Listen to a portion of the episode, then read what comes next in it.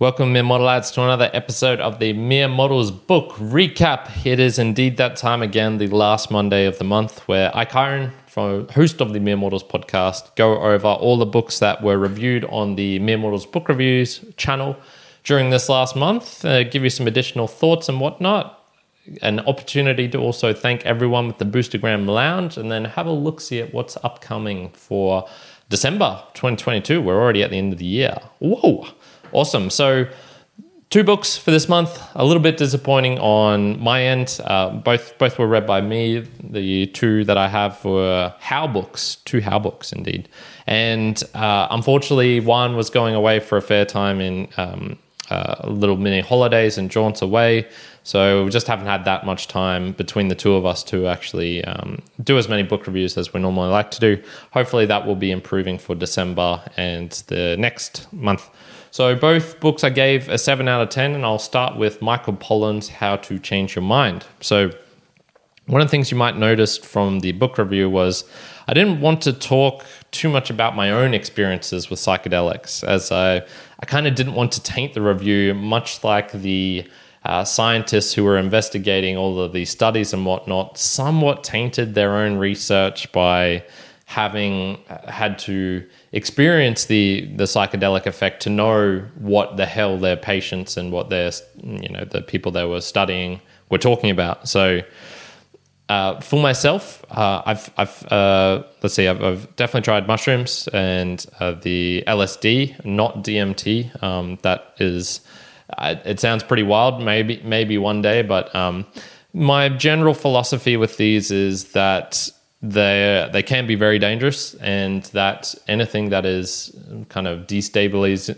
destabilizing to the mind um, should be viewed with extreme caution. Stimulants of of all sorts of of things that can really dramatically affect you um, can can do this. And um, just a, a, casual offhand story here, but when I was in Mexico, uh, I was with some friends and uh, this kind of like you know friends of friends that sort of deal. And we all went out one night and uh, this one guy in particular and and a, a, lot of them actually did a similar thing but this one guy in particular mixed alcohol with um, with with uh, caffeine with uh, a weed and with I'm guessing some sort of um, not psychedelic but MDMA or something like that uh, all within a couple of hours of himself, and um, I think a mysterious pill that he got some from somewhere, someone somewhere.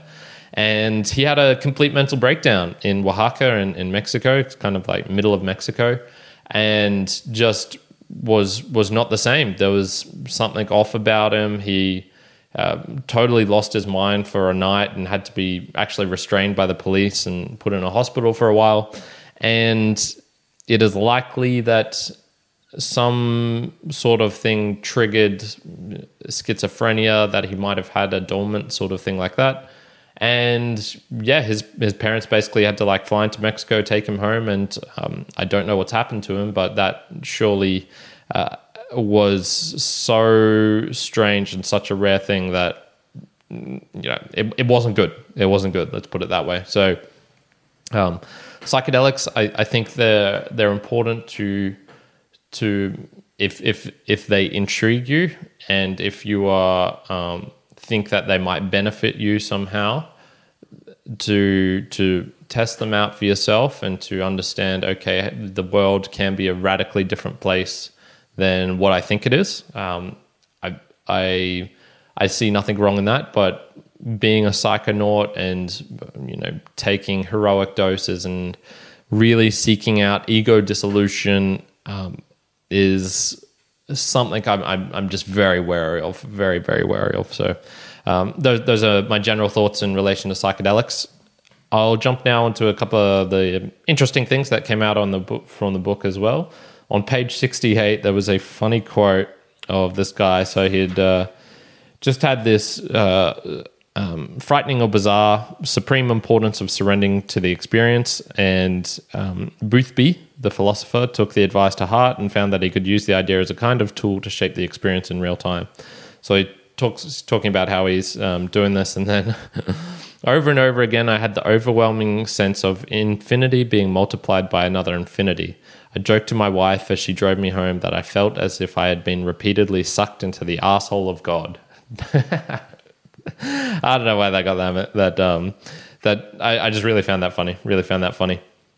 The other thing which uh, caused me to pick up and take some notice was something I've talked about from the John Keats poetry that I read, which I believe it was just called Poems or Poems by John Keats or something like that.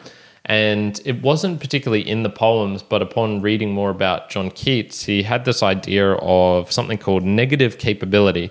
And there was a, a, a reference to this twice in the book, of which I, I thought was really uh, intriguing. And uh, so he was talking about uh, Keats, this is, was referring to Shakespeare described as negative capability. And so this is the ability ability to exist amid uncertainties, mysteries, uh, mysteries and doubt without reaching for absolutes, whether those of science or spirituality. It makes no more sense to say I'm 100% convinced of a material worldview than to say I'm 100% 100% convinced of the literal version of the Bible. And this was also on page 271 as well, where this this idea of not being too drawn into um, an extreme version of Keats' negative capability. Um, and this is where it's somewhat what what I think uh, psychedelics can help do, which is it can somewhat either prove to yourself through just an undeniable fact of like, holy shit, I'm seeing things in front of my eyes, I'm feeling things that I've never seen, I've never felt before. I'm smelling, my senses are so radically altered that I I might not have this certainty of exactly how the way the the world works before it did, which can certainly be a destabilizing effect. But I think can also have this effect um, if you can somewhat embraces keeps uh, Keats' negative capability, which is okay. It can kind of be a humbling experience in a way. It's like I'm not 100% certain of everything that I used to think I was. And then this is the important part being able to exist amongst that uncertainty, to not have it be a anxious existential threat or something like that. And it's more just of a, oh, okay, indeed, what I think is reality is certainly you know the atoms and materialistic and smells and sights and things and just like I'm, I'm I'm living in right at this moment and then if I took, you know, two tabs of LSD, that would certainly showcase another side of reality, which may would maybe think, hmm, what I see isn't maybe what is all there, and that there's other things out there, and this is okay as well. And I don't have to attribute that to uh, neural pathways in the default mode network shutting off and a real scientific based explanation nor do I necessarily have to attribute that to a god or some sort of universal consciousness which is part of every atom and you know wave waves the waves of the universe reaching into me via god's asshole or something like that so no you don't I, I think that negative capability is uh, is is, is certainly something that I've found useful in my life, and I think psychedelics can maybe be a way of showcasing this or helping someone to find that as well. So yeah, those were the main things that I, I really took from the psych, How to Change Your Mind, the New Science of Psychedelics by Michael Pollan, and um, yeah, it was a, very very good read. This was one, uh, definitely a, a, new book which I um, feel is is very very useful. And speaking of new books, the other book that I reviewed on the channel was Matt Ridley's How Innovation Works, um, published in 2020. The How to Change Your Mind was in 2018. Very rare do I read two books published less than uh, within the last decade um, back to back, uh, and very rarely at all. I was just going through all of my my general um, book reading, and usually the kind of like the average book for over the last 20 would probably be like 1950 or something like that. Um, so it's yeah, usually I, I have a tendency to to go to older books, the classics. This one was is kind of been on my mind recently of of just innovation and um, especially uh, the cryptocurrency, Bitcoin, and how that can innovate and change the world, and perhaps some of these other crypto assets as well, uh, like I like to call them. So, in here, there was, um, well, the, the review came out not too long ago, and I think I talked about how, in general, I'm a fan of it, of, of innovation. In general, I'm not a fan of the things that stymie innovation, i.e., governments, uh, regulations, IP laws, uh, the um, ability to sue people out the arse to protect your rent seeking behavior. I'm, I'm not a fan of that. I'm not a fan of that. And yeah, that's that was my general idea from the book. There was a couple of interesting things that really take from this. So one of them was talking about these experiments on page 70, 71. So this was Jonas Salk in Pittsburgh, and he, as he was trying to uh, come up with a polio virus. And so what he was doing was he was growing uh, tissue culture, um, vast quant- quantities of the virus in the minced kidneys of monkeys. And so by 1953, he was killing 50 monkeys a week for their kidneys, growing the viruses in flasks of kidney tissue culture, and inactivating them with 13 days of exposure to formaldehyde. The vaccine thus produced was tested on 161 children and found to cause no harm, no polio, and raised antibodies against the polio virus. I just thought it was so funny where it was it's like how do you how do you get to killing 50 monkeys a week for their kidneys in the name of science in the name of science um, I just I don't know there was something the way it was phrased that, that really got me going I thought that was funny uh, on a less funny note here's a, a, kind of stat for everyone at home about the potato um, uh, potato famine in Ireland in 1845, and this was completely uh, blindsided me in a in, in a way of I, I would have never guessed this, never in a million years. So. Uh, basically, there was a lot of people living in Ireland due to this kind of innovation of the potato. It made its way over into Europe, and it enabled many families to live, uh, extend their family dramatically, dramatically bigger than what was kind of normal, I guess, for the age. And this then resulted in what you would call overpopulation. And so when this this big famine came through, and basically the the, uh, the potato crops rotted in the fields above and below ground. And within a few years, a million people had died of starvation uh, malnutrition and disease, and at least another million had immigrated. So there's the particular um, data point which I never knew. The Irish population, which had reached over 8 million, plunged and still has not returned to the level it was in 1840. Uh, similar, if less severe, famines caused by blight drove Norwegian, Danes, and Germans across the Atlantic. I had no idea. I would have put on really good money that the Irish population would be massively more now than any other point in history, as I would basically every other country in the world. And so, yeah, learning that that not only do, was it eight million at one point and now has never reached it, it's still a couple million below what what it was in that time. Um, still using the the same geographic boundaries. So uh, amazing. I, I just I never would have predicted it. Never would have thought about it. Another one which came up was uh, anti innovators. So this is on page 133. And when this is talking about some scientists who were trying to get the wheat into Pakistan and India, um, because this was like a, you know, wheat that had been genetically modified to uh, you know, resist disease, to um, produce higher yields, to basically just be a generally better product. And when it, so it was this guy Borlaug who was trying to um, convince the government to to let the regulations that they had in place or this ban they had in place slide, and so that people could start growing it. When I asked about the need to modernize agriculture, both scientists and administrators typically replied, Poverty is the farmer's lot. They are used to it. I was informed that the farmers were proud of their lowly status and was assured that they wanted no change. After my own experiences in Iowa and Mexico, I didn't believe a word of it. Fuck oath. Man, this is the shit that really riles me up. These are the sorts of things where, uh, yeah, basically the, this it's it's small examples like this which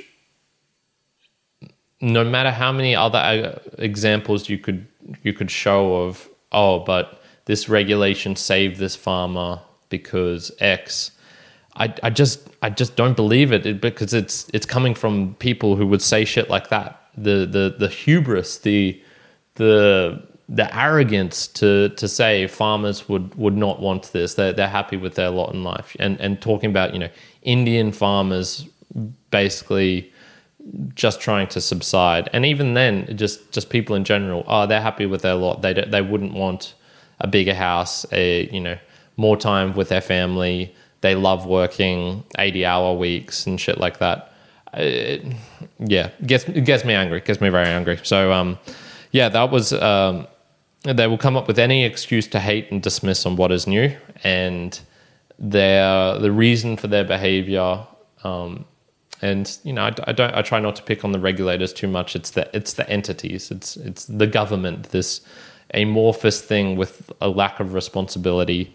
Uh, it, it, gets me mad. Gets me mad. Uh, so another one, which was on page 177, was related to uh, a concept I'd learnt before and subsequently forgotten, and and um, it's called growth by shrinkage. And uh, you would have heard of me, especially if you listen to the Mere Mortals podcast, a lot talking about how I think growth for growth's sake is the most idiotic and dangerous thing that that can really be.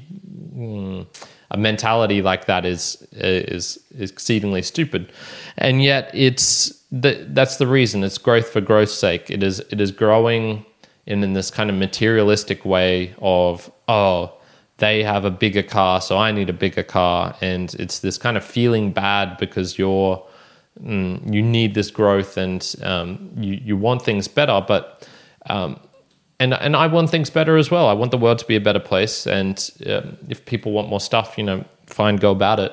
But for me, it, it's it, it highlights this growth by shrinkage, which is talking about how so much innovation is actually not creating more stuff. It's creating more creating stuff or perhaps even more stuff from less things so you're you're shrinking the inputs the amount of water needed to um, grow these crops you're shrinking the amount of fertilizer needed you're shrinking the amount of time or labor and whatnot and you're either getting the same product or perhaps an even better version because you've you've managed to um, increase it on the upside and cap the downside at the same time. Wow, magnificent.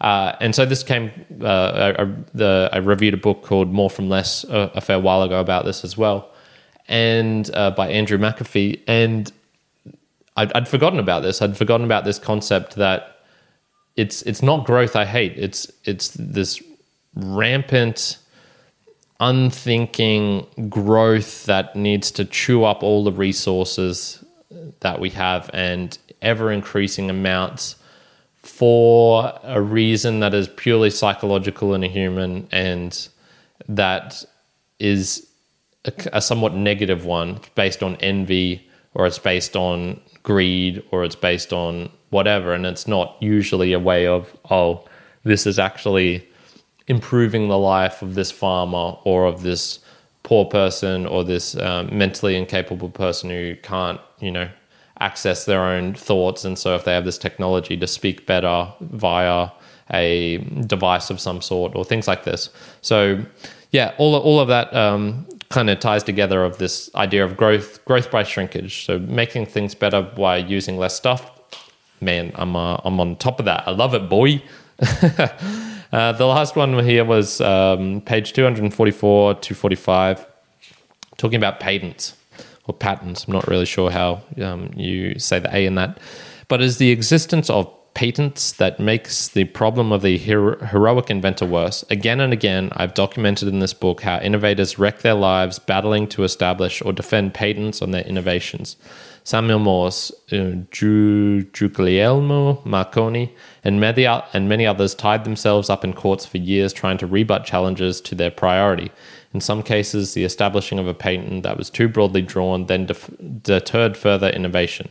And so, yeah, I was talking about how these innovative people they get caught up in this trap of of not of of wanting to protect what they they've created, and rightly so because you put a lot of effort in. But this is where I go to the value for value model, and I go, you know what, the I should be judged on my latest effort. I should be judged on what I've been doing recently, with I guess a a small weighting to to past efforts for sure, but it, it shouldn't be the the primary focus. Like I shouldn't be defending right now something that I created eight years ago. I should be creating something that's even better. You know, it, it, it'd be like me trying to stop people stealing the first 100 episodes of the Mere Mortals podcast, whereas I should just be focusing on the next 100 to make it even better. And hopefully it is better.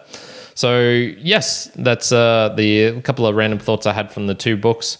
And yeah, look, uh, talking about value for value, this is this is um, a, a great example where um, I haven't I've been lazy. I haven't me and Juan haven't been producing the value as great as we normally do. We only put out two book reviews this this um, this last month, and uh, we can see the the notice of this of of how this value is is not being um, transmitted to other people, so I'm not getting it back at the same time. So I'm going to jump now onto the Boostagram Lounge, and I'll bring up here uh, what we have. And there was only only three for this month, and two of them were in fact for books that I had uh, done previously. So um, because I, I have to record this slightly earlier because the last Monday of the month doesn't capture, you know, a book review that was released on a Thursday, blah, blah, blah, blah, blah.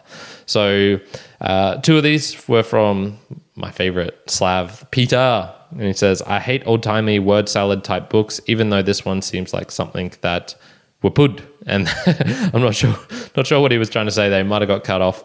Uh, that that says 7,623 sats, but I have a feeling it was 7777 because he's been sending that a lot recently. So it could just be the Fountain app. I'm not showing that particularly. That was for the Patrick White's Voss, which was indeed very word salady, uh, but I still enjoyed it. The other one was I usually hate when books dramatically change direction halfway through. And so this was talking about Ernesto Sabato's on Heroes and Tombs, which did indeed change very dramatically halfway through and for the worse, in my opinion. But yeah, go check out that book review. The last one was me sending in a, a, small test, and I can see it says 990, and I'm pretty sure I sent in a thousand. So, um, indeed, Fountain is um, taking that 1% off and um, not sh- highlighting the numbers in the exact correct way that they came through as. So once again, Petar, thank you very much for for contributing to the the show and, and helping keep this all running and up and smooth. I very much do appreciate that, my friend. Very much thank you. And yes, hopefully more books coming. Hopefully more books coming. So speaking of, what are the books that are coming up for December of 2022, the last of the uh, 2022s? So I've got two here, which I have been reading at the moment. One is Alexander Pushkin's Eugene, not sure how to pronounce this, Onjin or Wanjin. And yeah, it's a poetry book, but it's it's probably one of the best poetry books I've read so far. To be honest, um, I'm not not the generally the biggest fan. I think the the best that I've have enjoyed have been yeah, it was probably John Keats. Um, and poetry in general doesn't particularly do it for me. But yeah, this one's it's um, it's been good so far.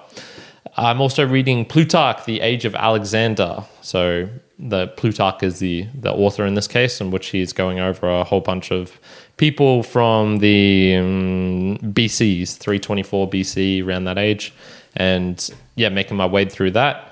I am a third of the way through coding for beginners using using Python by um. I don't think it has a particular author in, in general. And yeah, so I'm um, I'm just creating some code, trying to trying to learn a little bit of Python. I'm not sure if I'll do a book review on that. Maybe I'll see. I'll see how I'm going. And I also have here personal recollections of Joan of Arc by Mark Twain. Uh, I really want to read more more Mark Twain books, but it's actually hard for me to find him in the library here. So uh, yeah, I'm not sure.